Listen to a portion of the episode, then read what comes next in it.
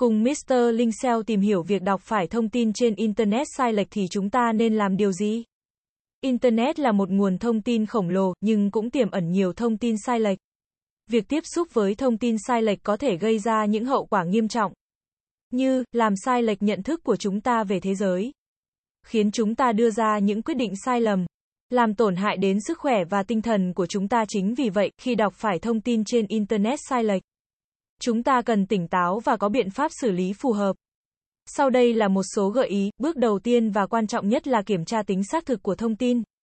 Bạn có thể thực hiện bằng cách xem xét nguồn thông tin, thông tin từ nguồn tin uy tín, có tên tuổi thì có độ chính xác cao hơn. Nếu thông tin từ các nguồn khác nhau đều giống nhau thì khả năng thông tin đó là chính xác cao hơn. Nếu thông tin đó không logic, không phù hợp với thực tế thì khả năng thông tin đó là sai lệch cao hơn. Nếu bạn đã xác định được thông tin đó là sai lệch, bạn không nên chia sẻ thông tin đó với người khác. Việc chia sẻ thông tin sai lệch có thể khiến nhiều người khác bị ảnh hưởng. Nếu bạn phát hiện thấy thông tin sai lệch trên internet, bạn có thể báo cáo thông tin đó cho các cơ quan chức năng hoặc các tổ chức chuyên về kiểm soát thông tin. Việc báo cáo thông tin sai lệch sẽ giúp loại bỏ những thông tin độc hại khỏi internet để hạn chế tiếp xúc với thông tin sai lệch. Chúng ta cần tăng cường nhận thức về thông tin sai lệch.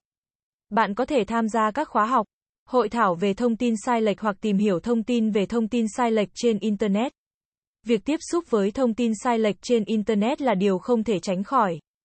Tuy nhiên, nếu chúng ta tỉnh táo và có biện pháp xử lý phù hợp, chúng ta có thể hạn chế những tác hại của thông tin sai lệch. Cảm ơn các bạn đã xem. Hãy đến với dịch vụ SEO tổng thể SEO Mentor Việt Nam uy tín, trách nhiệm, chuyên nghiệp. Chúng tôi follow theo dự án mãi mãi trước và sau khi hoàn thành dự án. Liên hệ ngay hotline 0913674815 để được tư vấn cụ thể bạn nhé.